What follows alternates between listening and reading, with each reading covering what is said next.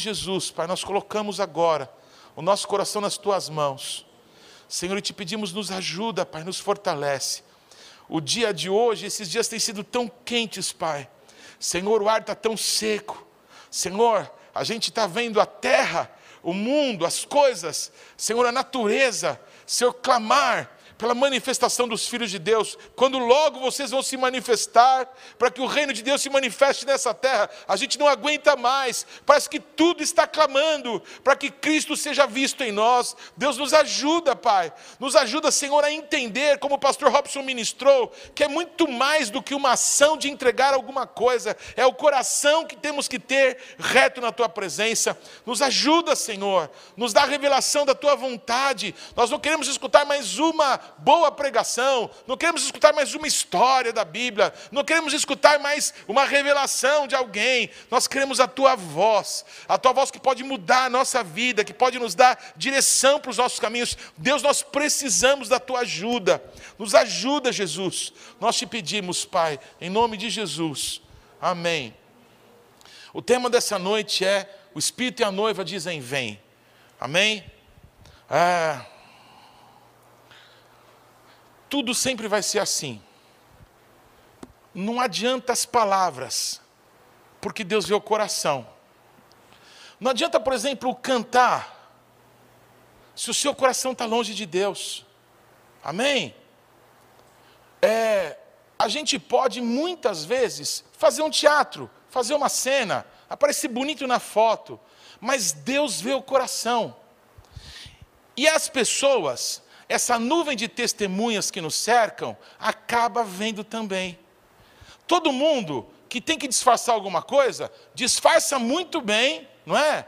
Quando ele está bem atento, quando ele está é, com algum interesse.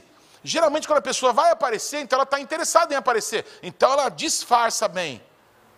Mas há um momento que ela relaxa, e as pessoas que estão perto veem a falta de caráter, veem que tem a dureza no coração que não foi tratado. Vê que não adianta dizer que é crente. Eu sou filho e neto de pastor. Eu te garanto que filho de pastor não vai para o céu. Só vai para o céu filho de Deus. Nós precisamos de verdade querer a Jesus, querer a Deus. Porque senão, amados, a gente está gastando o nosso tempo. Todos estão comigo, irmãos?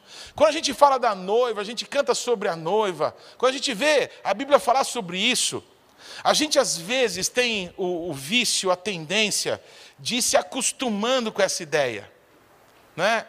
Você vê todo dia, você está acostumado com isso e você vai é, aos poucos ficando flácido, ficando é, sem dar tanta importância.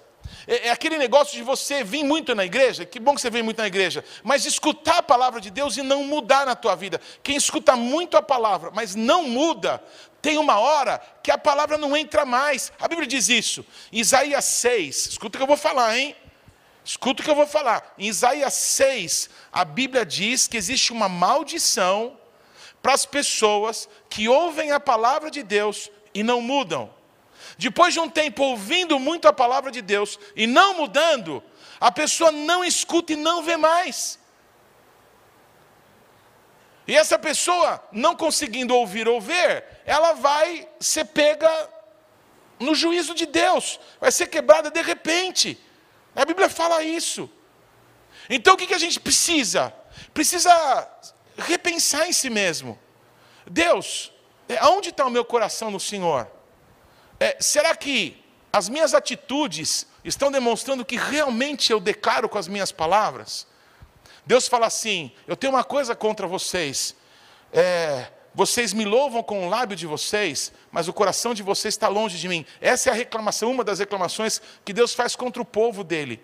Amém, amados? A Bíblia fala dos dons do Espírito Santo e a Bíblia fala do fruto do Espírito Santo, amém? Os dons do Espírito Santo é o poder de Deus que flui na gente. Amém? É a graça, são as coisas boas que a gente tem. Amados, tem muita gente muito talentosa, amém? Quando a gente vê alguém talentoso, a gente fica olhando para aquela pessoa. A gente admira. Você não admira pessoas talentosas? Muitas. Uau, que talento que essa pessoa tem, é incrível. Mas o caráter dela é que é o mais importante. Os dons do Espírito Santo esse poder, esse carisma, essa graça que Deus dá para as pessoas. Mas é pelo fruto de Cristo na nossa vida que alguém vai para o céu ou não. Deu para entender?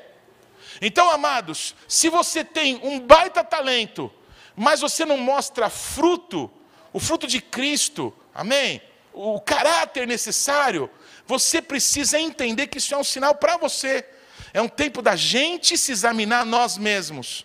As pessoas percebem as suas atitudes em certos momentos, as suas bocas, suas caras, amém? Os seus desvios, os seus desleixes. As pessoas percebem, todo mundo tem defeito, amém? Mas cada um tem que cuidar da sua própria vida, amém, irmãos? Porque se você está olhando o problema na janela do outro, você tem que tirar a trave primeiro do seu olhar, amém? Então o que a Bíblia fala? Examine-se o homem a si mesmo. E é disso que eu quero falar nessa noite. Nós estamos há vários dias escutando sobre o chofar e tem que se arrepender. E é uma palavra meio chata também. Porque é só paulada, sim ou não? Então a gente tem que ter alguma, alguma coisa que nos dê esperança, que nos faça tirar o nariz para fora da água e dizer: não, eu vou, eu vou nadar um pouco mais, porque tem uma coisa boa ali para mim. Amados, o que tem para nós é ótimo, amém? É maravilhoso. Só que às vezes, falando dessas coisas maravilhosas, as pessoas acham que é a história da carochinha, que Jesus vai voltar, que Jesus vai reinar. Parece que isso não é verdade. Então nosso Deus fala: olha, olha para mim, volta para mim, para que a igreja possa se despertar. A igreja somos nós, a noiva do cordeiro. Você está vendo aí um vestido de noiva, não é? Quantas meninas não casadas temos aqui? Levanta a mão. Amém? Quantas sonham casar, amém, com um vestido branco lindo? Tem, tem menina que sonha com isso ainda? Se não sonha, nós precisamos orar. Amém? Porque você está vendo o que está acontecendo? Existe uma deformidade na igreja. As meninas de hoje em dia estão sendo ensinadas a não querer mais casar, a não querer mais sonhar, a não querer mais viver a, a gloriosidade que é a bênção de Deus no casamento. Está dando para entender, amados? Eu vou perguntar de novo: tem alguma menina solteira que sonha casar? de branco, bonita, lindona. Ah, ali em cima tem alguma. Glória a Jesus. Glória, eu te abençoo, glória a Jesus. Não tem que ter vergonha, tem que ter fé, amém, amados? Glória a Jesus. Glória a Jesus. A noiva de Jesus, amém? Ela não vai ter uma manchinha, uma ruguinha, uma imperfeição. O vestido dessa noiva aí, olha, está branquinho. É um símbolo. O branco fala da pureza, fala da santidade. Amém?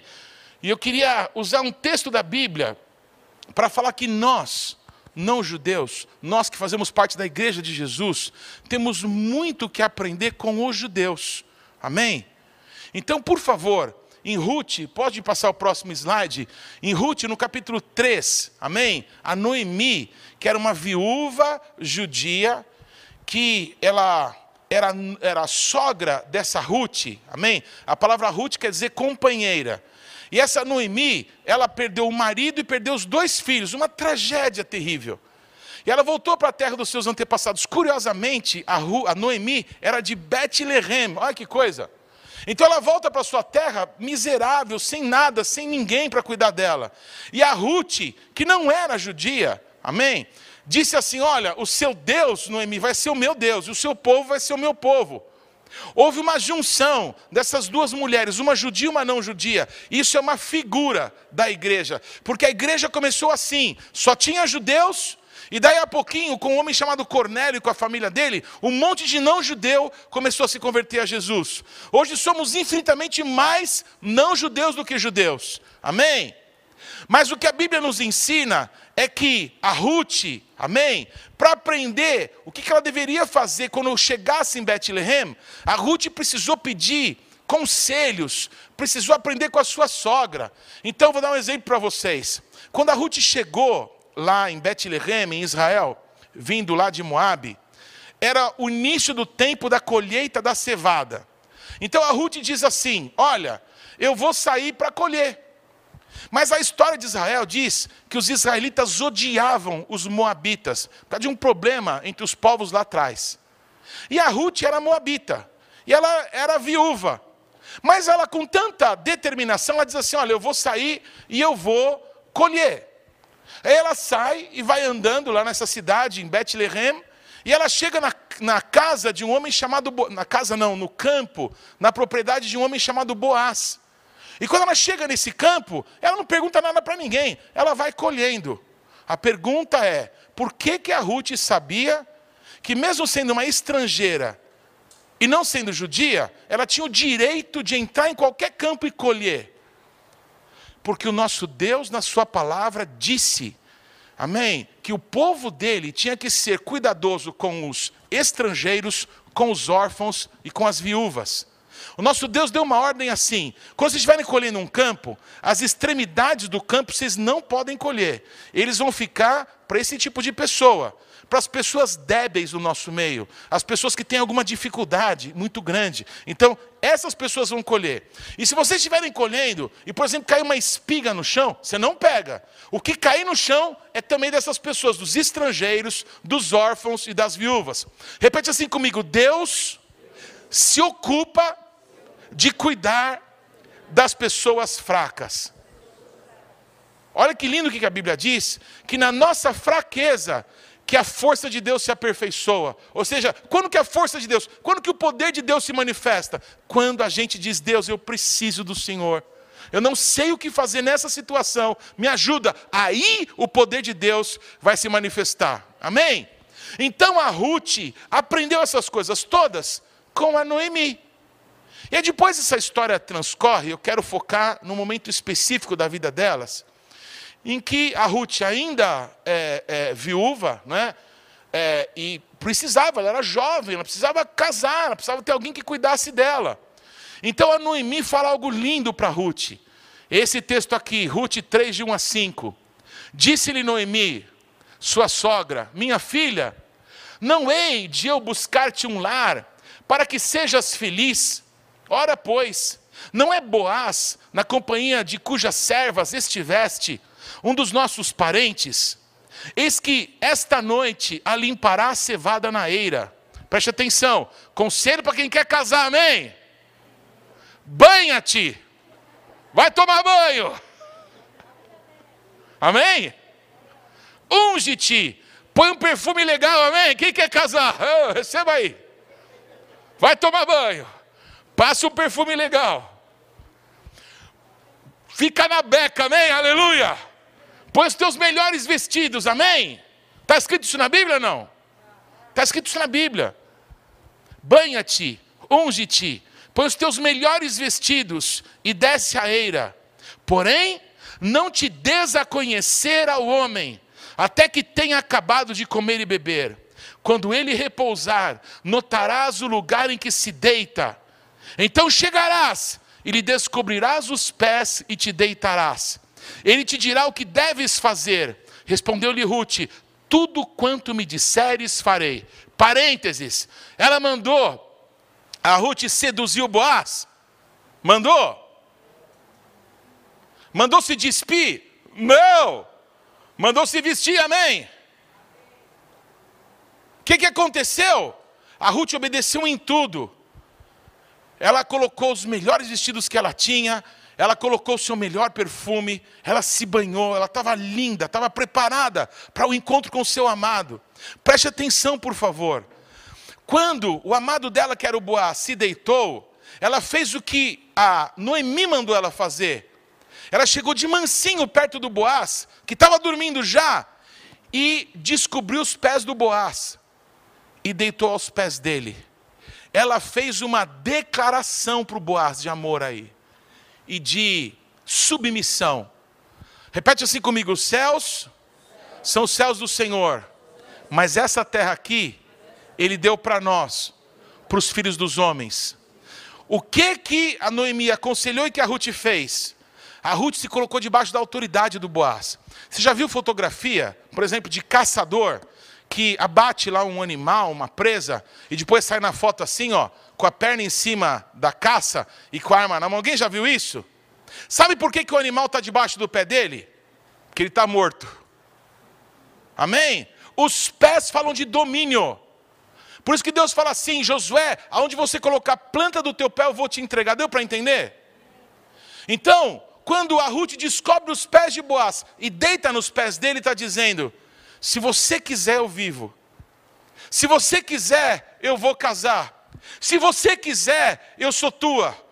A minha vida está nas tuas mãos. Essa declaração da Ruth para o Boaz é a que nós temos que fazer para Jesus. Você quer casar?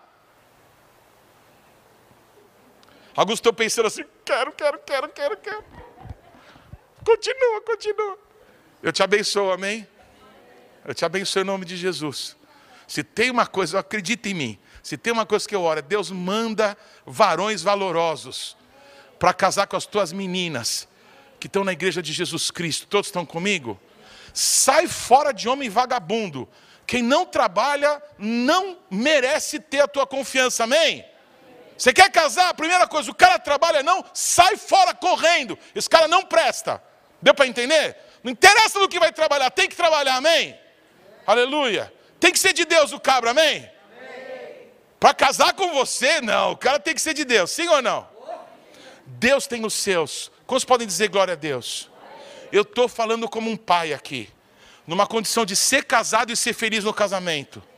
Gente, em nome de Jesus, Deus tem os homens, amém, para casar com as nossas filhas. E as nossas filhas não vão casar com qualquer traste, mas vão casar com homens de Deus de verdade, que vão honrar o nome do Senhor, amém, amados? Aleluia. O apóstolo Nicolau tem cinco filhos, quatro filhas e um filho. Todos casados já hoje, todos já pais de filhos. Então, na época da vida dele, ele olhava em todo lugar, ele ficava vendo, olha, ele falava com a mulher dele que já dorme no Senhor. É, ô bem, aquela lá, bem que dava para casar com Samuel, né? Olha aquele varão ali, podia casar com a filha número 3, amém? Pois eu sou igualzinho, viu, irmãos? Eu estou por aí, estou só de olho, glória a Deus. Eu não estou brincando, isso é espiritual também, amém? A igreja de Cristo, a família de Deus, amém? Queridos, é de verdade. O negócio não é de brincadeira, não é ó, oh, não é verdade. Nós temos que casar, ter filhos, ser feliz, viver a bênção de Deus, temos que trabalhar, temos que dar fruto, tudo bem, amados? É disso que eu estou falando. Quando Jesus voltar, vai ver a gente trabalhando, vai ver a gente tendo filho, criando filho, gerando pessoas, abençoando gente. É isso que Deus tem para nós, amém? Uma vida de verdade. A vida de verdade não fica dentro de uma igreja, a gente chama isso de igreja, né? Isso aqui é um lugar onde a gente se encontra. A igreja somos nós. Amém? A igreja de verdade trabalha, acorda, dorme, luta, chora, ri, se diverte, casa, tem filho. Deu para entender? Essa é a igreja de verdade. Eu quero chamar você para a gente viver uma vida de verdade. Uma vida íntegra, uma vida que vale a pena ser vivida. Uma vida em temor do Senhor. Amém, amados? Pode passar para o próximo. Eu queria, nos antecipando a esse, esse próximo final de semana, que a gente chama de Yom Teruah, o dia do toque do chofar, eu queria falar para vocês nessa noite como que era o casamento, amém? Lá na época da Bíblia, lá nos dias de Jesus. Sabe o José e a Maria? Quantos, quantos lembram deles? Os pais de Jesus, quantos lembram? Você sabe da história, né? O José estava comprometido com a Maria, sim ou não? Aí um dia a Maria chega e fala assim: Bem, oi amor, Oi, amor, tudo bom? O que foi? Estou grávida. Como? Mas fica tranquila, é do Espírito Santo. Você acha que foi difícil para José? Não. Muito difícil. E era verdade, amém? O José decidiu não é, expor a moça. Se ela tivesse cometido um pecado e estivesse grávida, é, traindo a confiança de José, ela, pela lei, deveria ser morta. Tudo bem, amados? O José, um homem de caráter, não quis difamar a moça, mas ele decidiu ir embora. Deu para entender? Ele decidiu, não, vou deixar essa moça, não quero nada com ela. Ela teve alguma aventura aí. E aí a Bíblia diz que o anjo do Senhor apareceu para o José e disse: Não temas tomar a Maria por tua mulher, porque aquele que foi gerado nela é do Espírito Santo. E você vai dar o um nome para ele de Jesus. Não é lindo? Yeshua. Não é maravilhosa essa história? Pois bem, amados, nos dias de Jesus, nos dias de José e Maria, como que os casamentos se davam? Amém? É, para um casamento ser estabelecido, havia dois momentos que hoje nos casamentos judaicos são juntados numa coisa só. Havia o noivado, amém? E esse noivado tinha esse nome, Hierosim, amém? Era a, a, a promessa, o, o, os votos que se fazia de um para com o outro, de uma família para outra. Quando um pai ia casar um filho, se o filho fosse infeliz no casamento, era uma grande desonra para o pai. Então o pai tinha que ter cuidado com quem que ele ia casar o seu menino, o seu garotão. Então ele precisava aprovar o casamento. Então quando o filho naturalmente falava, pai, ó, tem uma moça lá, é a mais linda do mundo, pai. Amém? Quero casar com ela. O pai queria saber de que família era, dava uma olhada na moça, é, acho que essa daí dá para ser sua esposa, amém? Se desse momento em que eles iam se comprometer, até o dia do casamento, a moça não estivesse preparada, o casamento estava desfeito e seria uma grande vergonha para o filho. Ok?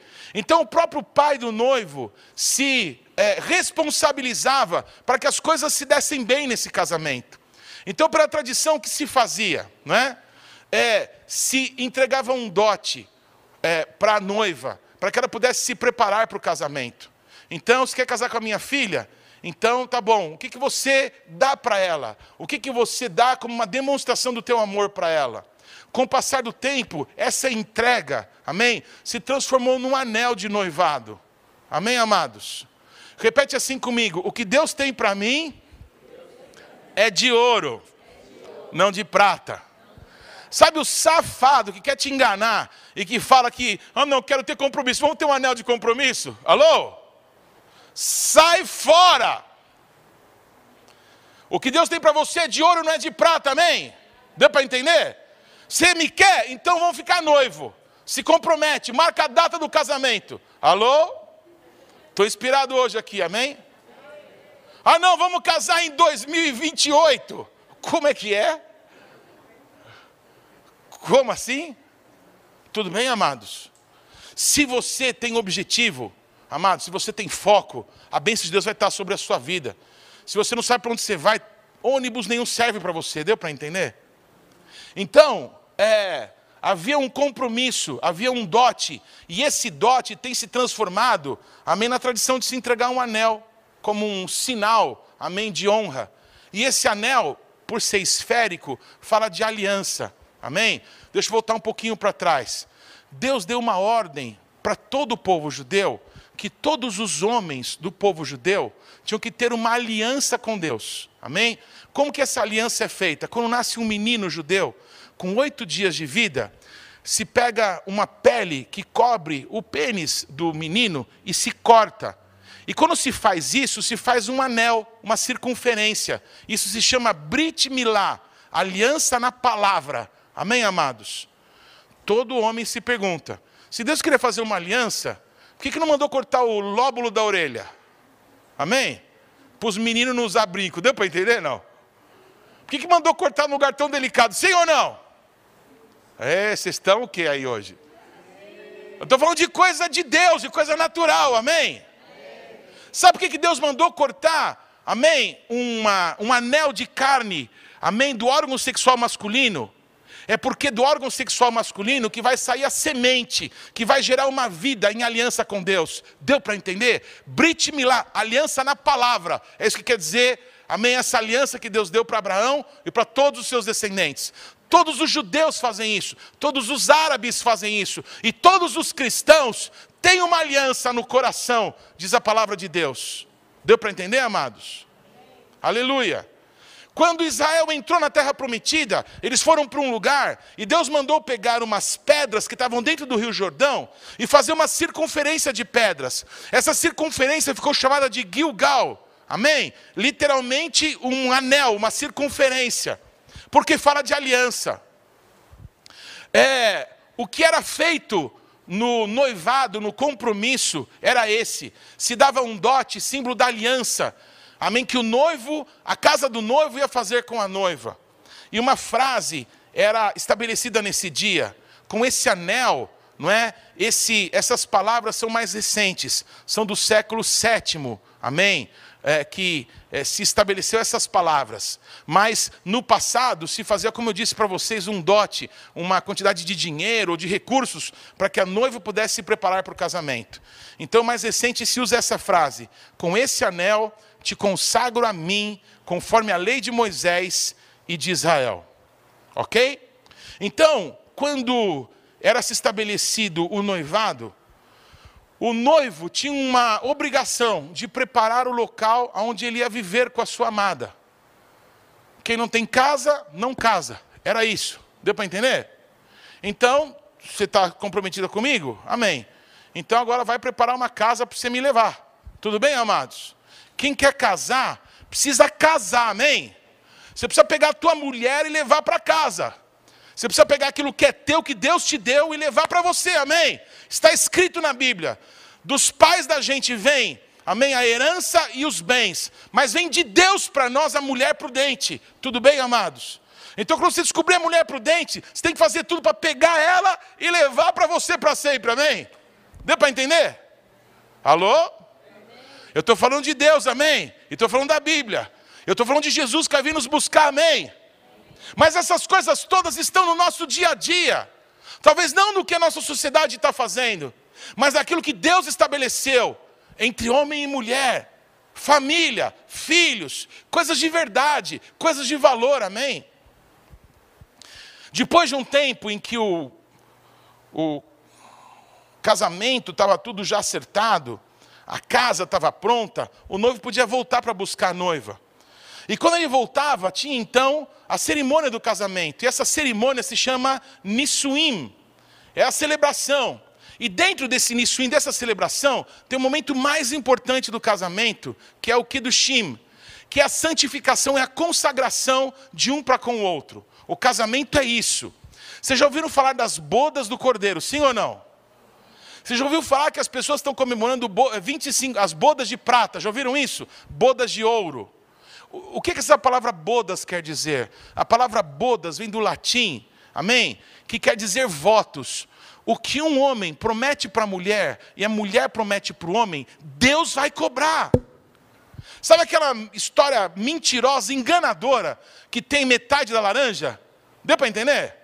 Pô, as pessoas pensam assim: se a minha metade da laranja nasceu na Finlândia, o que, que eu faço? Deu para entender? Eu vou ser infeliz? Não existe isso. Você tem que ver alguém que você gosta, amém? Você tem que ver se essa pessoa gosta de você. Deu para entender? É você pegar essa pessoa e vai diante de Deus, que vai na sua vida se manifestar através de um sacerdote, um homem igual a você mas que envolvido da autoridade de Deus, vai abençoar o compromisso que você fizer. É você que quis casar, ninguém te obrigou, ninguém pôs uma faca no teu peito, faca, um revólver no teu peito, para você casar, deu para entender? Então, se você votou, se você fez bodas, se você se comprometeu, Deus vai te cobrar. Honra o compromisso.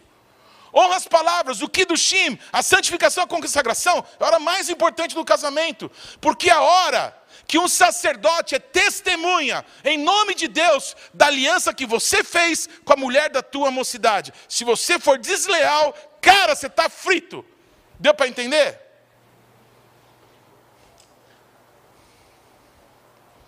Pode passar o próximo.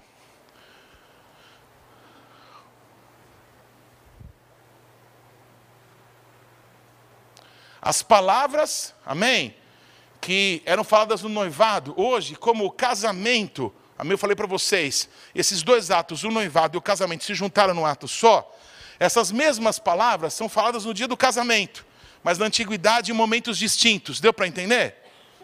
Amados, no dia do casamento, o noivo entrega um papel desse daqui na mão da noiva. Esse papel se chama ketubá, é um contrato de compra e venda. Alô? Não tem nada de machismo aí. O que tem aí é a verdade de Deus. Me ouça, por favor, com, com o coração aberto. O marido que prometeu que ia casar com aquela moça, nesse dia, vem com esse contrato, amém? Já construiu a casa, vai levar a moça para morar com ele, entrega na mão da moça esse contrato dizendo: agora você me pertence. E eu vou cuidar de você, eu vou te amar, eu vou te respeitar. Se eu morrer, eu vou fazer de tudo para que você fique protegida. Deu para entender, amados? É a responsabilidade que o noivo tem para com a noiva, que o marido tem agora para com a esposa. Em Israel, no casamento da Bruna, minha filha, eu estava dentro da Rupá. Rupá, é, eu já vou mostrar de novo para vocês, é aquela, é aquela cobertura que é feita e que representa a Sheriná, a nuvem da presença de Deus, amém? Que cobriu o povo no deserto. Pois quando o Gali, meu genro, foi casar com a Bruna, ele veio com a Ketubá e entregou na mão dela. Bruna, agora você é minha. Eu sou responsável por você. Deu para entender, amados? Então, é assim que acontece em Israel. Lembra que eu comecei essa ministração dizendo que a Ruth, a não judia, tinha coisas para aprender com a judia? Lembra que eu falei isso? É sobre essas coisas que eu estou ministrando ao teu coração. A gente precisa entender o que, que Deus pensa do casamento, o que, que Deus fala sobre isso, para que a gente possa dizer, eu sou noiva do cordeiro, e entender do que a gente está falando. A gente escutar o chofar e dizer, ah, deixa eu me preparar. Porque senão, a gente vai tocando a nossa vida sem se importar com o que Deus tem para nós. E amados, a gente pode ficar para trás. E não é para você ficar para trás. Você é de Deus, amém? É para você estar atento ao coração do noivo. Está aí uma ketubá e estão aí as palavras. Com esse anel, com essa aliança, eu consagro você para mim. Pode passar o próximo slide. De novo, essa tenda, amém?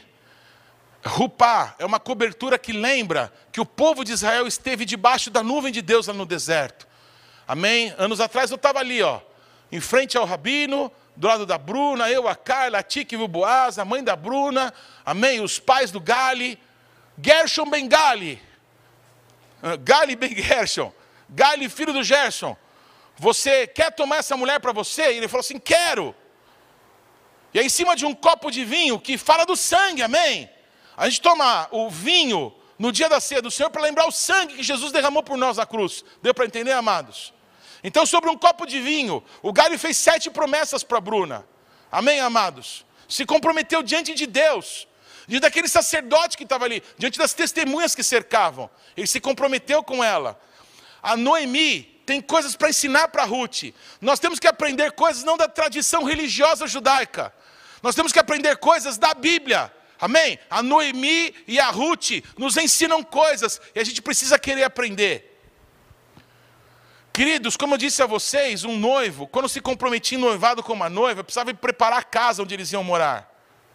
Mas quando a casa estava preparada, ele não podia buscar a noiva enquanto o pai dele não ordenasse. Ele ficava submisso à autoridade do pai para que pudesse buscar a noiva. Em outras palavras, ele não sabia nem que dia e nem que hora ele ia se casar. Todos estão aqui? Já escutaram algo semelhante a isso não? Não se sabe nem o dia nem a hora? Pois bem, de algum lugar isso veio. Queridos, quando a casa estava pronta e só se esperava a ordem do pai para buscar a noiva, os amigos do noivo começavam a ir perto da casa da noiva e tocar o chofar, aquele instrumento de chifre de carneiro, esse grandão aqui de chifre de antílope, mas um chofar, um, um chifre, anunciando para a noiva: Ó, oh, você está pronta? Você já está perfumada? Já está preparada? Porque no dia que o noivo chegar, se você não estiver pronta, você fica. Deu para entender, irmãos? Então, quando a noiva começava a escutar o som do chofar perto da casa dela, era um aviso que os amigos do noivo estavam preparando ela para aquele dia do grande encontro. Se ela desde o dia do noivado estava esperando pelas núpcias, esperando para ser feliz, para viver a vida que é, agora ela ia viver com seu marido, você imagina quando o som, amém, começava a ser tocado perto da casa dela. Havia um som específico que quando tocado ela tinha que sair, ela tinha que se apresentar ao noivo, que ia tomá-la para que as núpcias começassem. Mas antes disso, os sons começavam a tocar com cada vez mais intensidade. Amém, amados? Quem tem mais de 20, 30 anos na igreja, eu sempre pergunto isso em tudo que é lugar que eu vou. Eu sempre digo assim: há 30 anos atrás, se você chegasse numa igreja e alguém tocasse um treco desse, se alguém entrasse com um chifre de alguma coisa, os irmãozinhos catavam o chifre, dava na sua cabeça e ia para fora da igreja, amém? Porque onde já se viu negócio de chifre na igreja? Deu para entender, amados? Os batistas, Assembleia de Deus, Presbiteriano, Cristão do Brasil, não tinha essas coisas. Agora, de uns 25 anos para cá, acredita no que eu vou dizer, em todas as congregações do mundo, sempre tem um maluco tocando um negócio desse.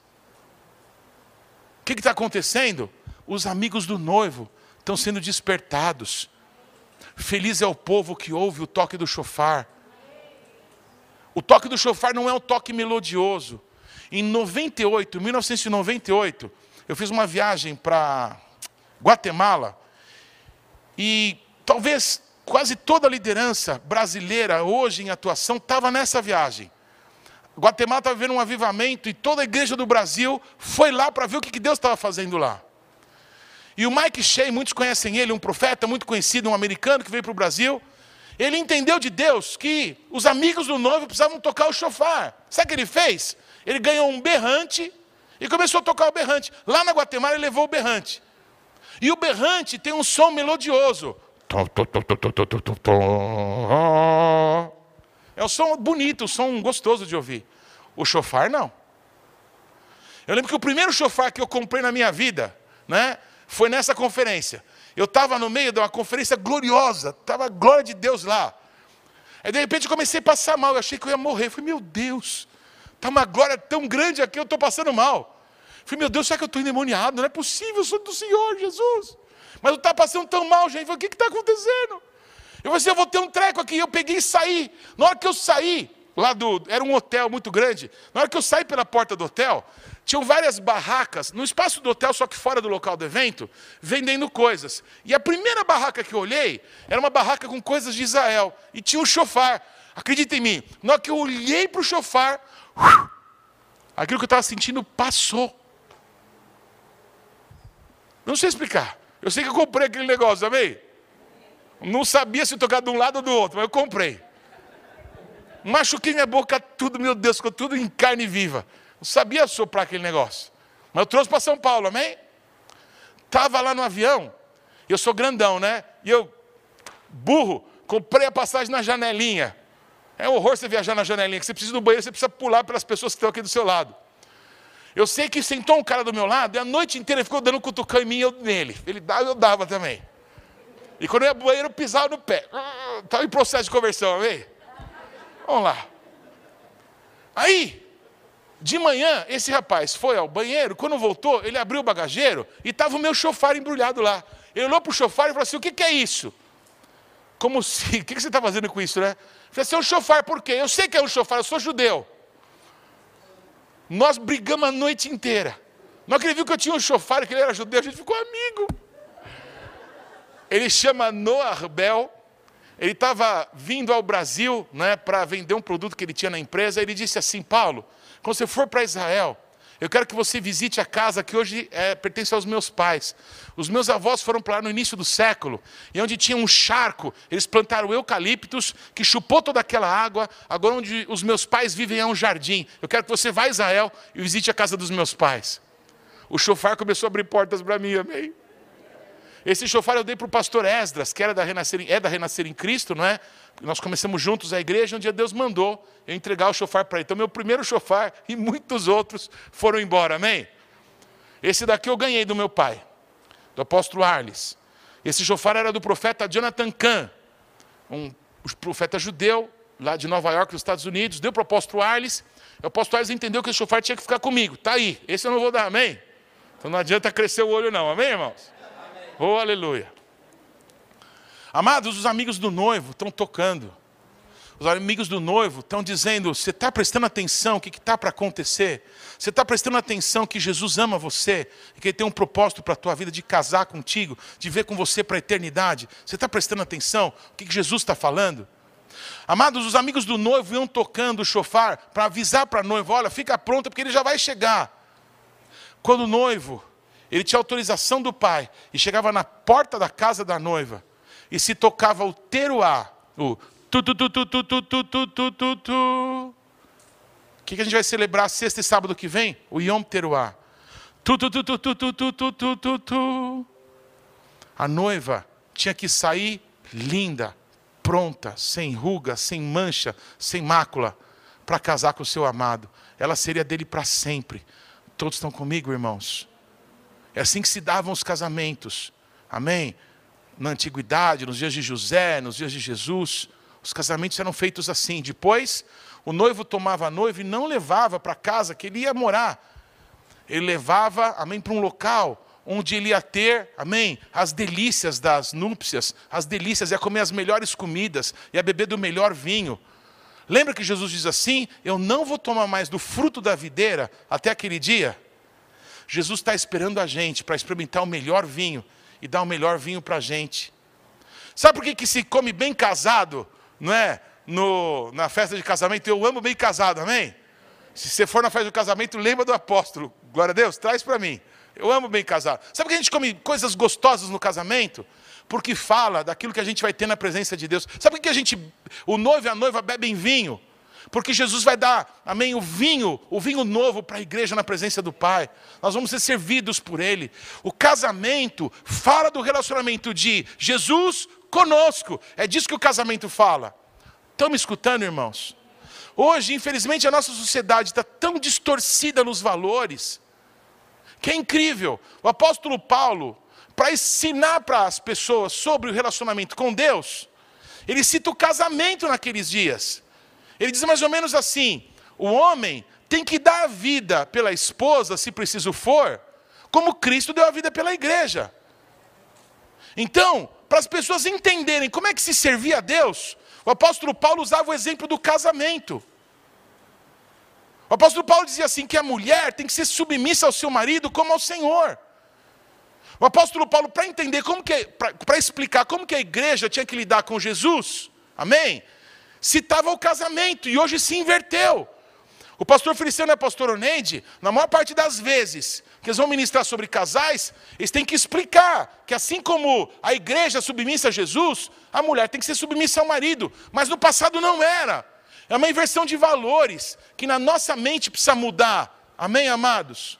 Repete assim comigo: eu preciso voltar para Deus e para os valores de Deus. Amém, amados? Hoje, com 30 anos, o marmanjo está na casa do pai e da mãe ainda. Não era para estar tá mais. Tudo bem, amados? Te ensinei, te eduquei, te provi recursos para você poder se preparar para esse momento. Agora, vai fazer sua vida. Mas a nossa cultura latina, a gente faz um puxadinho em casa e quer que aqueles marmanjão fica tudo junto. Não é para ficar triste, é para ficar feliz. Porque você fez um bom trabalho, ensinou valores de Deus para os filhos, agora eles precisam ter as experiências deles. O meu pai dizia essa frase: o mundo ensina. Era para ter aprendido na igreja, amém? Mas se não aprendeu, dá corda, dá linha na pipa, porque o mundo ensina. Deu para entender, amados? Há muitos valores distorcidos que nós precisamos voltar para Deus. Isso dói. Muito o chofar está tocando, amém? Isso dói muito. Deus está confrontando a gente na nossa cultura, para que a gente volte para a cultura dos céus. Não é para separar, é para entregar para Deus o casamento, porque Deus vai fazer esse casamento um jardim. Eu profetizo sobre a sua vida. Não separa, não. Deixa Deus pôr a mão para você ver que glória que vai ser. Como você vai olhar para sua mulher, vai ser, meu Deus, obrigado por essa mulher. Amém? Glória a Jesus. Os valores de Deus são maravilhosos, são eternos. Eu quero casar com um cara bem bonito, de Deus, trabalhador. Amém? Se já vier próspero, ou oh, glórias. Quais são os seus valores? Eu oro pela minha filha desde bebezinha. Eu oro pelo meu filho desde bebezinho para que Deus prepare a mulher certa para ele, para que prepare o marido certo. Sabe esse papo, ah não, que Jesus, Jesus volte logo, não é porque eu não quero ter que entregar minha filha. Ah, para de ser besta. Isso não é valor de Deus. Amém? O valor de Deus é a gente educar bem os filhos no caminho do Senhor. Amém? E permitir que a vontade de Deus seja feita. Vamos viver a bênção do Senhor nessa terra. A bênção do Senhor não vem acrescida de dores. Amém, amados? Glória ao nome de Jesus. Ah, não, precisa fazer a faculdade, aí depois a gente vê isso.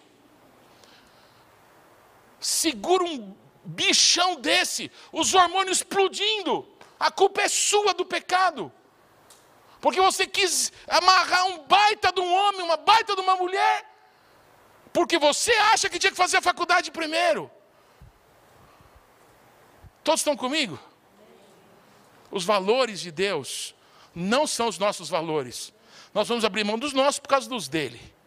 Pode não concordar comigo, é o direito que você tem.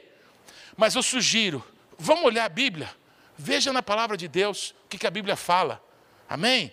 Para que a gente possa endireitar o nosso caminho que nem a Ruth fez. Para a Ruth deu certo, para essa noiva aqui também vai dar. Tudo bem, amados? Aleluia. Pode passar o próximo. Eu amo essa foto aí que eu coloquei. É, isso acontece muito lá em Jerusalém, você vê muito isso. É, no dia do casamento, a noiva, antes de casar, as que moram em Jerusalém que é possível isso, e que acho que tem grana, porque deve ser caro pra caramba poder entrar lá.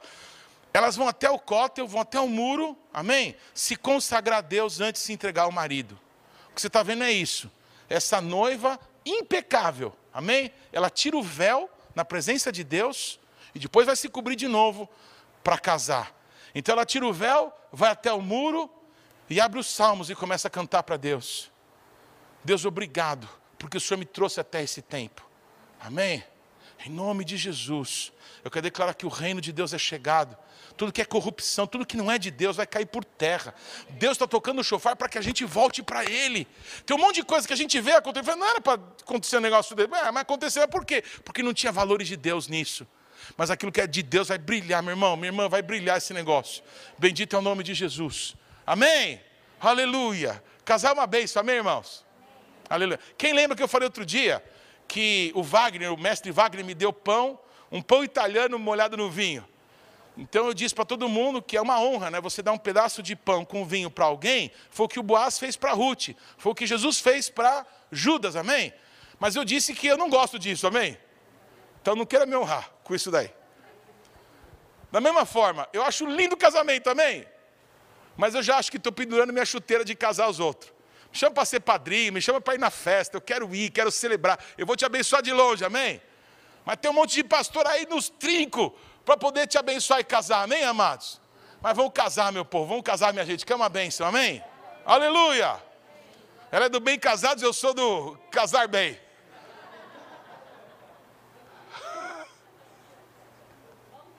Vamos casar, meu povo. Pode passar o próximo. Eu estou falando tudo isso por causa de Jesus. Assim como a Noemi ensinou para Ruth, e ela obedeceu em tudo, nós temos que olhar para a palavra de Deus e entender que não tem Antigo e Novo Testamento, tem um Deus só. Tem uma antiga aliança que Deus deu para aquele povo e que eles foram infiéis. E Deus deu como promessa para eles uma nova aliança. E essa nova aliança também foi estendida a nós. Bendito é o nome do Senhor. Então nós temos que olhar para Deus, amém, como algo que se revelou de Gênesis a Apocalipse, não para mostrar a história dos heróis da fé, para mostrar Jesus Cristo em todos eles. Amados, assim como é, um noivo ficava noivo da sua amada, se comprometia com ela, Jesus, na noite em que ele foi traído, ele se comprometeu conosco. Na noite da ceia, Jesus fez um pacto, Jesus fez uma promessa, amém? Fez uma aliança com as pessoas, amém? Com os discípulos que representavam pessoas de todos os povos e raças e tribos e línguas e nações que seriam alcançados. E naquele dia, ele nos deu uma nova aliança. Assim como tem a Ketubá, a Bruna, não é? recebeu do galho a Ketubá, Jesus Cristo nos deu essa daqui, ó. Esse daqui é o contrato de compra e venda. Você foi comprado por bom preço, é o que diz a palavra. Você foi comprado pelo sangue de Jesus. Você tem dono. Eu tenho dono. Não sou eu mais, não sou mais eu quem vive, mas Cristo Jesus vive em mim. Amém, amados? Assim como um contrato era estabelecido, um contrato para nós de compra e venda foi feito. Jesus nos comprou com o sangue dele. Os evangelhos falam dessa ketubá, desse contrato amém? Desse pacto estabelecido e escrito com o sangue de Jesus. O dote são os dons que o Espírito Santo deu para nós, amém? É o caráter de Cristo, é o fruto do Espírito. Como é que você vai parecer com Cristo? Como é que você vai crescer até a estatura do varão perfeito? O Espírito Santo nos foi dado, amém? Onde está o Espírito Santo? A liberdade. A liberdade para que a gente flua no poder de Deus, mas muito mais para que a gente de dia em dia seja transformado de glória em glória e se pareça mais com Ele. Sabe a falta de caráter que a gente tem hoje? Por causa de Jesus, a gente pode observar isso na gente e dizer: eu não posso mais agir assim, eu não posso mais ter esse tipo de comportamento, eu sou de Deus. Espírito Santo, me ajuda, eu preciso mudar. Eu fui confrontado pela minha esposa, fui confrontado pelo meu chefe, eu fui confrontado pelo vizinho de cima, eu fui confrontado pelo cara lá no trânsito que o cara me fechou, xinguei ele, e aí depois aquela situação me pesou. Sabe? Que quando a gente vê que o nosso caráter precisa de mudança, a gente precisa mudar porque a gente vai sendo transformado em alguém que parece de verdade com Jesus. Amém, amados? Jesus disse, Amém? Eu vou construir para vocês um lugar. Jesus foi para construir lugar para nós. E se ele prometeu que ele ia voltar, ele vai voltar. Amém, amados? Queridos, a hora, amém? O dia, a hora, só o nosso Deus que sabe, ninguém mais. E aí, pai, posso ir? Calma aí, meu filho. Espera aí que tem alguns que vão ser salvos ainda. Quem vai ser salvo ainda, hein? Quantos da sua família ainda não conhecem a Jesus? Quantos amigos do seu trabalho não conhecem a Jesus? Eu vou falar pesado agora. Você sabia que daqui a poucos anos, dois terços da população do mundo vai morrer? Os desastres, as guerras, as catástrofes, a fome que vai acontecer nesse mundo nos próximos anos, amados, vai dizimar dois terços da população do mundo. Se são 8 bilhões, mais de 4 bilhões de pessoas, amém? Vai morrer. os seus vizinhos, os seus amigos, as pessoas que trabalham com você. Amado, Deus está confiando para a gente. Deus está avisando noiva, se prepara. Se prepara com o encontro do teu Salvador. Um grande avivamento vai chegar, eu acredito nisso. Mas, amados, enquanto não chove, o Noé preparou uma arca, amém? Deus falou que vai fazer, então eu vou me preparar para aquilo que Deus vai fazer. Ah, Deus me falou que eu vou ser usado na África. Está estudando o dialeto lá do país? Não. Está estudando inglês? Está fazendo o quê? Com aquilo que Deus te falou? Nada. Então você não está se preparando para aquilo que Deus prometeu. Você não crê. Porque a fé sem obras é morta. Deus tem um propósito com a nossa vida. Deus quer usar a gente, amém? Nesse tempo, os profetas têm tocado o chofar. Nesses últimos 30 dias, não é? pessoas de vários lugares do mundo Homens, mulheres, judeus, não judeus, desde a pastora Simone, ela foi a primeira. Ela numa reunião de. Olha aqui, deixa eu te contar esse processo. Há uns três meses atrás, veio um peso muito grande no meu coração, que eu tinha que orar por todos os ministros da nossa igreja. 15 para meia-noite. Foi o que Deus colocou no meu coração. Então, todos os dias, quando dava 15 para meia-noite, então eu colocava um, um, negócio lá no Zoom e orava por todos, os ministros que estão em atuação e os que não estão, que estão debaixo da nossa autoridade aqui na Bethlehem. Sabe por quê? Porque a Bíblia diz que à meia-noite se ouviu um grito, lá vem o noivo. Olha que curioso, o profeta José está nos assistindo lá. Em todas as noites que a gente orava isso, o profeta José incansavelmente dizia: Nós precisamos orar pelo apóstolo. Deus falou isso com ele, nós precisamos orar por ele. Amados, todas as noites quase, ele, meia-noite, dez lá, ele falava: Pai, abençoa o apóstolo, guarda ele. Amados, acabou esse período de oração, eu caí com o Covid e eu fiquei mal, mal, mal, mal. Sabe o que aconteceu? Eles não pararam de orar. Eu fiquei com Covid, saí do Covid e voltei para orar, eles estavam lá firmes, amém? Num dos últimos dias, a pastora Simone, vislumbrando o dia do toque do chofar, essa próxima semana, ela liberou, ela orando, ela falou uma palavra profética. Amém, amados? A palavra de Deus é liberada. Quem vai ouvi-la? Quem vai pegar a palavra e dizer, eu vou fazer ela acontecer? Todos estão comigo, irmãos? Ela liberou a palavra, eu entendi o que era para fazer. Eu tenho meus amigos, amém? Se a gente tem os amigos da gente, a gente faz qualquer coisa no mundo. Amém, amados? A santa convocação nasceu assim. Eu fui desafiado. Vamos dar para Deus mais adoração durante o carnaval do que o Satanás recebe, o, rei Momo recebe? Eu disse assim: vamos fazer. Aí a pessoa que sugeriu disse, disse para mim: mas é muito difícil, precisa de muito recurso, precisa de muita gente. Sabe o que eu respondi para ele? Eu tenho meus amigos. Amém, amados? Com os nossos amigos a gente pode fazer qualquer coisa. Bendito é o nome do Senhor, amém? Que está sobre a nossa vida. Quando a pastora Simone liberou a palavra, eu peguei aquela palavra. E aí, 30 dias antes do Yom Teruah, a primeira palavra foi dela, e dia após dia, ministros de Deus têm liberado a palavra profética, amém? Aqui da igreja Cara já ministrou, o profeta Fábio ministrou, amém, amados? De vários lugares, da Argentina, um irmão judeu, um não judeu ministraram, apóstolos importantes da Argentina, Amém? Pessoas de vários lugares, homens e mulheres ministrando a palavra. Sabe o que, que acontece? Depois de um tempo, você não ouve mais. Ah, aquele negócio do chofar de novo, né? Ah, legal. Quem que vai falar? Deixa eu ver se é legal. É, legal não é a pessoa, legal é aquilo que Deus está falando para nós. O que, que Deus está falando para a gente que a gente precisa mudar, que a gente precisa se arrepender.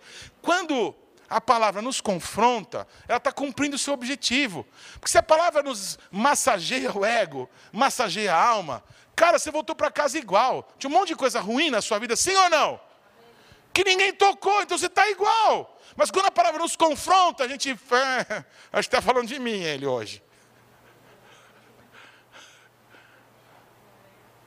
É uma oportunidade que a gente tem de mudar, de permitir uma transformação na nossa vida, amém, irmãos? Glória ao nome de Jesus. Os profetas estão tocando, a gente está querendo ouvir, está disposto a ouvir o que Deus tem para nós. Já já a gente vai se encontrar com Jesus, amém? E quando a gente se encontrar com Jesus, Ele vai falar isso daqui para a gente. Pode passar o próximo. Eu te consagro para mim, para sempre. Eu te consagro para mim em misericórdia. Eu te consagro para mim em juízo ou julgamento. Eu te consagro para mim em amor. Eu te consagro para mim em retidão. Eu te consagro para mim em fidelidade. Eu te consagro para mim e você vai conhecer a Deus. Queridos, o encontro com Jesus nos ares vai ser de arrebentar. Uau! Quem lembra da história do Davi? Amém? Que queria levar a arca, e aí de repente a arca estava indo no carro do boi, deu tudo errado. Só que ele buscou a Deus para saber como que a arca podia chegar perto dele, amém? E aí ele fez um caminho de sangue, com muito sacrifício, para que a arca pudesse no ombro dos adoradores subir até a presença de Deus. Amados, quando eles deram seis passos, o Davi mandou repousar seis passos daqui ali. Ele mandou colocar a arca no chão e fazer um culto de adoração para o nosso Deus. Eles andaram 13 quilômetros de seis em seis passos. A cada seis passos paravam e adoravam a Deus. Assim a arca subiu até a presença de Deus. Um caminho aberto com sangue de muito sacrifício foi feito, assim como Jesus abriu um novo e vivo caminho com o seu sangue até a presença do Pai. Amém, amados? Houve um momento dessa caminhada que o Davi estava tão feliz que ele estava se sentindo aprovado por Deus. Sabe o que o Davi fez? Ele começou a dançar. A música estava vibrante. Hoje estava um calor aqui, sim ou não? Não é que o pastor foi a Mari. Cadê a Mari? Mari, você está aí? Eu te abençoo em nome de Jesus. Eu vi o que, que o Espírito Santo fez através da sua vida. O meu pai dizia que pelo dedo se conhece o gigante. Eu abençoo a tua vida, Mari. Eu declaro sobre a tua vida a graça de Jesus. Eu declaro que o Senhor vai honrar os teus votos, vai honrar a tua consagração. Em nome de Jesus, eu declaro que no nome de Jesus, aonde você colocar a tua mão, você vai brilhar mais ainda. É um tempo de honra de Jesus na sua vida. Em nome de Jesus, eu te abençoo. O Senhor me fez ver o que você fez. Aleluia. Aleluia. Eu falei assim: Deus, se o pastor Robson acelerar aqui, vai morrer tudo. Aleluia. Mas o Davi não quis nem saber, irmãos. Ele começou a dançar e a pular. E a roupa dele começou a cair. Sabe quando você começa a pular? Você fica meio malucão. A Bíblia diz que a baba do Davi corria pelo lado da boca, escorria na barba e o Davi pulando. Amém, irmãos? É assim que eu imagino quando Jesus vier encontrar com a gente nas nuvens. Assim como Davi foi na frente daquele cortejo levando a arca da presença de Deus para Jerusalém. Eu fico imaginando, amém? Jesus dançando no universo, na frente da igreja, para levar a gente na presença do Pai. Amém? Eu fico vendo Jesus dando rodopio e pulando de alegria, porque a noiva, aquela por quem ele morreu, deu o seu sangue, agora estava limpa, imaculada, para ser apresentada diante do Pai. Eu te consagro para mim em fidelidade e você vai conhecer a Deus. Jesus vai nos levar até a presença do Pai. Bendito é o nome de Jesus. Eu quero estar nesse dia. Eu não quero, amém, faltar na festa do casamento. Na mesa do casamento está escrito lá para os noivos. Eu quero sentar na mesa dos noivos. Amém. Queridos, você está na mesa do noivo, cara, é demais. Às vezes os noivos não comem, né? Porque tem que atender todo mundo. No nosso, nós comemos, né, Carla? Eu comi. Aleluia. A gente foi fazer um casamento um tempo atrás num lugar, colocar a gente na mesa dos noivos. Mas servir a gente bem, oh glória. Repete assim comigo, eu quero estar na mesa dos noivos. Jesus o noivo e a gente a noiva. Aleluia, glória a Jesus. Queridos, são esses os votos, amém, que hoje um jovem judeu e uma judia fazem Amém? Quando vão se casar. Assim como Israel ficou em volta do Monte Sinai, naquela madrugada, se consagrando para Deus, Deus falou assim: se consagre hoje e amanhã, porque no terceiro dia eu verei até vocês. E na madrugada do terceiro dia, Deus aparece naquele monte. Em Oséias está escrito assim: depois de dois dias nos ressuscitará, e no terceiro dia viveremos diante dele, e a sua vinda, como raiar do dia, como a alva, é certa. Amado, já passou quase dois mil anos que Jesus morreu e ressuscitou. Daqui a poucos anos vai dar dois mil anos. Pois um ano para Deus é como, um dia para Deus é como mil anos, e mil anos como um dia. Na manhã do terceiro dia, amados, a gente vai se encontrar com o noivo. Vocês estão se preparando para isso? Amém? Vocês estão se arrumando, estão se engomando para isso? Estão purificando o seu coração? Estão deixando a pornografia do lado, a mentira do lado, o roubo do lado, a inveja, o orgulho, a soberba nojenta, a vaidade de lado para casar com Jesus? Porque na frente dos outros a gente é bonitinho, mas é quando a gente relaxa, quando a gente chega em casa e tira o sapato, e você que fez uma posição social diante de todos os teus clientes, ou diante de todas as suas ovelhas, você vai maltratar a tua esposa em casa. Querido, isso é o que você é. E é disso que você tem que se livrar. Nós precisamos voltar para Deus, por amor de Deus. Amar o próximo como a nós mesmos. Sabe quem que é o próximo? Quem está próximo. A pessoa mais próxima da gente é a nossa esposa, é o nosso marido. Todos estão comigo, irmãos? Nós precisamos cuidar desses valores de Deus. Sabe por quê? Porque Deus está mudando o nosso caráter para que a gente pareça mais com Ele. De tudo que eu falei, uma coisa só resta: examine-se você a si mesmo e veja o que, você precisa mudar. Porque o pastor de vocês está num processo porque ele precisa mudar de tanta coisa na vida dele. Tem tanta coisa na minha vida que não parece com Jesus, mas ele não desistiu de mim, não vai desistir de você nunca. Então vamos juntos, vamos juntos. Vamos servir a Jesus de verdade? Amém amados? Chega de mentir, chega de engano, chega de uma carinha bonitinha. Oh, porque eu sou ungido, ah é? Ungido é o quê? Vamos largar os títulos. Vamos largar o orgulho da gente. E vamos humildemente buscar a presença de Jesus. Vamos, gente. Vamos ser de Deus. Aleluia. Pode passar o próximo. Estou acabando já. Está escrito lá em Apocalipse que diante do Pai duas músicas vão ser cantadas: o cântico de Moisés e o cântico do Cordeiro. Todo mundo que é aqui da igreja Amém? Já há algum tempo conhece o cântico de Moisés, pelo menos uma parte, não é? Ashira ladonai kigaoga. Ashira ladonai kigaoga. Mika morra. Essa nós vamos cantar no céu, está escrito em Apocalipse, amém? O cântico de Moisés. E o que é o cântico de Moisés?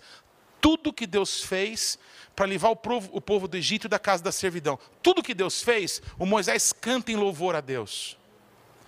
É, eu não sei quantos sabem disso, lá em Jerusalém tem um museu, chama Museu do Templo. Então tem todas as peças que vão ser usadas no terceiro templo, está tudo pronto. E uma peça que tem lá, muito interessante para mim, são duas harpas com 23 cordas. Essas 23 cordas, cada uma das cordas equivale a uma das letras do hebraico. Acho que eu falei 23, 22 cordas. Cada uma das cordas equivale a uma das letras de hebraico. Por que, que tem essa harpa? Amém? Porque lá na antiguidade, e é o que vai se reproduzir agora, quando alguém tinha um testemunho de algo lindo que Deus tinha feito na vida da pessoa, os levitas pegavam aquela harpa e contavam a história para Deus. O louvor era contar para Deus o que ele tinha feito para as pessoas. Deu para entender, amados? Olha, Deus fez isso, isso, aquilo. Pera lá, repete, fez isso. Então ele dedilhava, como se ele contasse uma história tocando aquela harpa. As letras equivaliam? As, as cordas equivaliam às letras. É assim que se louvava ao Senhor.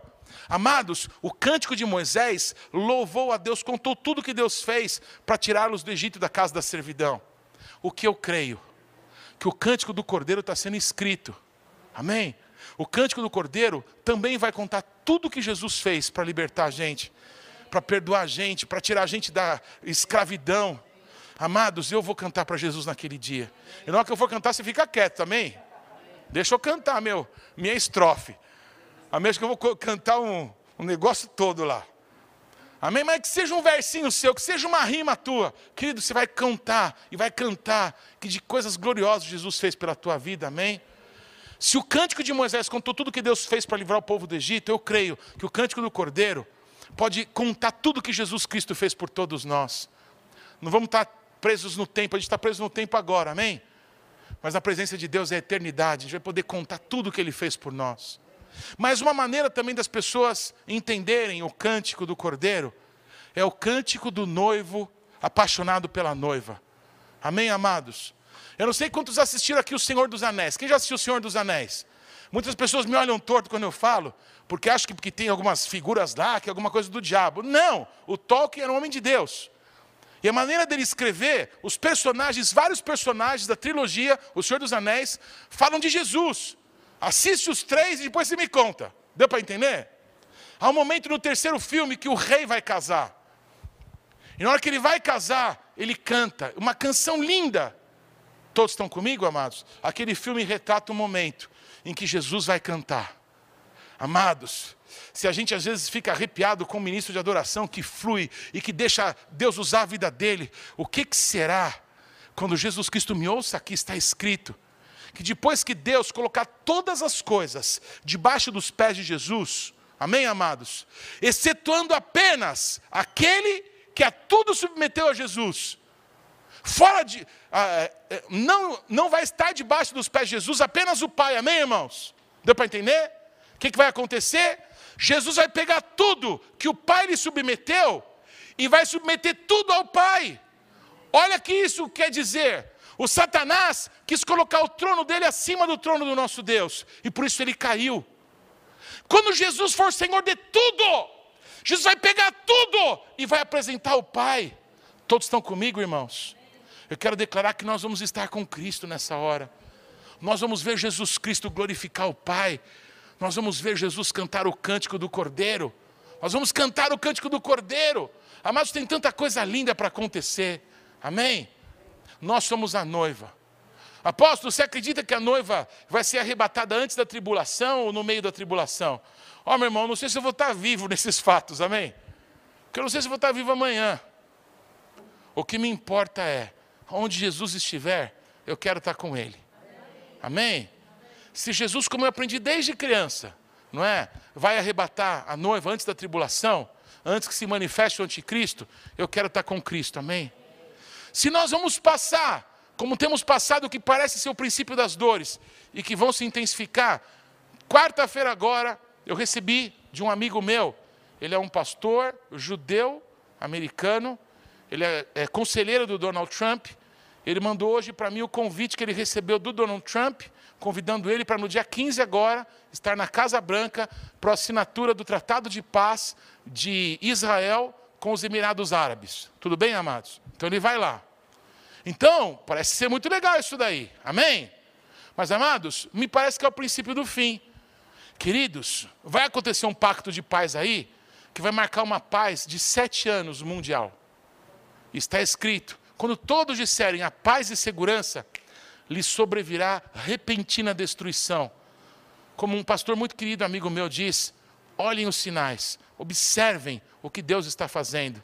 É tempo da gente aprender mais, se juntar mais, se amar mais, ajudar um ao outro mais, ter paciência um pouco mais com os outros. Amém? Fortalecer um pouco mais os que estão cansados, porque em breve a gente vai viver isso.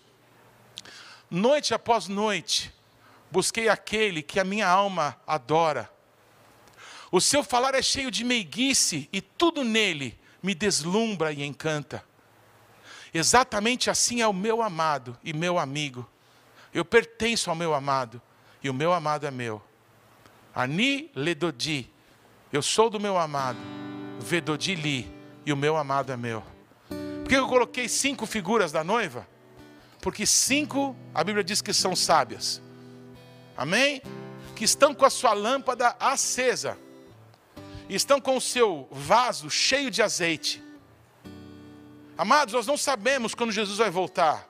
A Bíblia fala, tardou o noivo. Há dois mil anos estamos esperando por Jesus voltar. E tardou o noivo. Será que ele vai vir nos meus dias? Eu pensei, será que eu vou casar? Será que eu vou ter filho? Eu já tenho até neto, amém? E eu já estou dobrando o cabo da boa esperança. Deu para entender, amados? Não é mais com a minha geração, é com a próxima. Glória a Jesus. Se Deus quer me, quer me permitir permanecer até lá, glória ao nome de Jesus. Se Deus me recolher, eu vou para o Pai. Combinado, irmãos? Mas a Bíblia diz que tem cinco sábias e cinco loucas. Amado, acende a tua luz. Enche a tua botija de azeite. O tempo de ser cheio do Espírito Santo é agora. É nesse tempo. Ouça o Espírito Santo. Ouça o que o Espírito diz às igrejas. Jesus falou para sete igrejas. Que igreja nós estamos? Queridos, eu não sei. Faça você uma análise de você mesmo. Que igreja você congrega? Dentro dessa igreja, pode ter pessoas nas sete igrejas. Um que esqueceu o primeiro amor. Um que está sendo usado pela Jezabel. Ou que tem permitido o trono de Satanás na sua própria casa. Alguns que estão sendo perseguidos e que Jesus não tem uma palavra para dizer contra essa pessoa. Outros que são simples, fracos, têm pouca força, mas porque tiveram zelo pela palavra de Deus, Jesus está dizendo: Eu tenho uma porta aberta para você. Que bênção que se for você essa pessoa, eu oro para que você seja um influenciador de todas as outras. E que por essa porta que está aberta para você, mesmo na tua fraqueza, mesmo na tua singeleza, muitos possam entrar por essa porta. Porque tem gente que é miserável, é pobre, cego e está nu e está se achando. Que esse tipo de pessoa que pode estar no nosso meio seja despertado, porque para todas as igrejas Jesus falou: arrepende-te. Ouça o chofar, volta, desce daí. Volta para Jesus. Volta para o primeiro amor. Volta para a palavra de Deus. Não fica. Não vai para o inferno. Não morre sem Jesus. Jesus nos ama. Amém, amados? Pai, eu quero poder ouvir Jesus falar algo assim para nós. Pode passar o próximo, é o último slide. Ó, como és bela, amiga minha. Não dá para casar sem ser amiga de Jesus.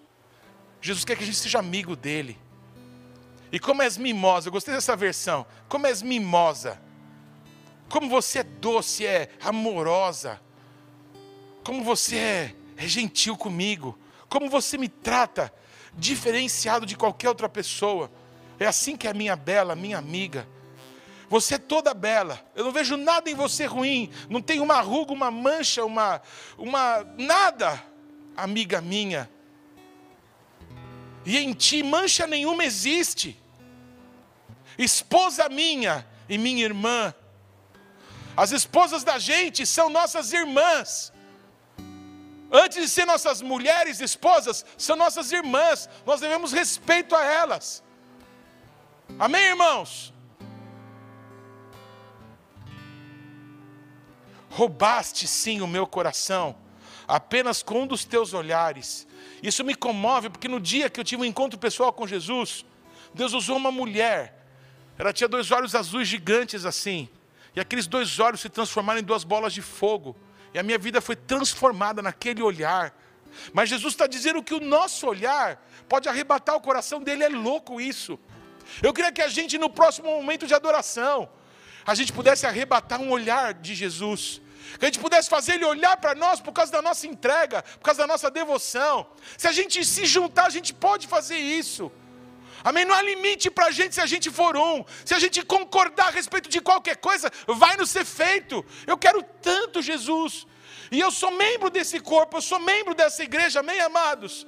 Essa igreja não pode ser movida pela força do meu braço, eu não tenho força para isso. Eu tenho um monte de defeito, eu não consigo, e além da minha capacidade. Mas se a gente depender do Espírito Santo e dos dons que distribuiu aqui, gente, a gente pode fazer com que Jesus se sinta atraído por nós. Eu queria chamar a atenção de Jesus, amém? Que ele possa olhar e dizer: olha, essas pessoas, elas me amam de verdade. Quem é esta que surge como a aurora? no meio das trevas, no meio de uma noite escura, quem que é essa que se levanta, tão bela como a lua e tão brilhante como o sol? Quem é essa? Como eu queria que essa pudesse ser também a gente, amém? Não está falando de uma denominação qualquer, mas da igreja de Cristo de verdade. Eu quero fazer parte dessa igreja. Só tem uma igreja no mundo, é a igreja de Cristo. O resto tem cara de que vive, nome de que vive, mas está morta. Mas eu quero ser membro dessa igreja. Você também? Então vamos nos unir, nós somos tão pequenininhos, somos um pedacinho, mas nós podemos nos juntar com aquilo que Cristo está fazendo nessa geração. Amém, amados? Ó, oh, como és bela, como és graciosa, minha amada, delícia da minha alma. Oh, Jesus, ser chamado por Jesus de delícia da alma dele. Todos estão aqui, amados. Todo marido, toda mulher gosta de ser elogiado. Todo. Quando a mulher fala assim, amor, eu sei que está difícil, mas ó, Deus te abençoe, bom trabalho. Deus vai te abençoar, vai dar certo esse dia. O marido sai que nem um leão de casa, irmãs. Escuta essa daí. O teu marido precisa da sua palavra de ânimo. E a sua esposa, meu irmão, precisa ouvir como você é linda, como você é gentil, como você é carinhosa, como você faz tudo bem. Como é gostoso estar com você, como é gostoso ouvir o que você tem para falar, como é gostoso o tempo que eu passo contigo. O nosso Deus quer nos aproximar de novo, porque Cristo em nós, esperança de glória. Um dia, um pastor que já dorme no Senhor orou por mim e pela Carla assim, e profetizou: Vocês vão viver em vida, amém? Cristo, Cristo em vocês, esperança de glória. Quando o profeta Fábio e Abigail casaram, a mesma bênção que nós recebemos, nós colocamos nele, amém? O casamento de vocês vai manifestar, amém? O relacionamento de Jesus com a igreja, que o inferno se levante contra isso, o inferno vai cair, e a bênção de Jesus na sua vida vai se manifestar em nome de Jesus, amém, amados? Eu sei que muitas situações para as quais a gente passa, quando toca em coisa boa, coisa bonita, coisa que a gente sonha, dói, porque a gente fala, meu Deus, como a gente está passando por essa situação me escute a última coisa que eu falo, meu irmão, minha irmã. Deus faz a ferida e Ele cura. Se doeu muito o que você precisou ouvir nessa noite, e está doendo, e você sentiu várias vezes desejo de sair daqui correndo, porque eu não queria escutar nada disso, que expusesse os meus sentimentos, as minhas emoções, as minhas dores, as minhas. É, e, o meu sonho de viver coisas que parece que eu nunca vou viver. Eu quero te dizer, Jesus, abre a ferida para fazer asepsia. O diabo não tem mais direito de te acusar, de te envergonhar, de ficar prendendo as tuas emoções, porque Jesus Cristo é bom e o amor dele dura para sempre. Eu encerro com isso, amados, nós vamos celebrar, nós vamos ter motivo para fazer festa, nós vamos casar com o noivo, amém? Por que, que tem tanto arrependimento, arrepende para lá, arrepende... tem que ter uma coisa boa, a coisa é ótima, nós vamos casar com Jesus. Por causa do prêmio da soberana vocação em Cristo Jesus, eu abro mão de tudo, eu largo tudo, eu deixo tudo, só por causa dele, só para casar com ele. Se você pudesse pôr em pé, em nome de Jesus.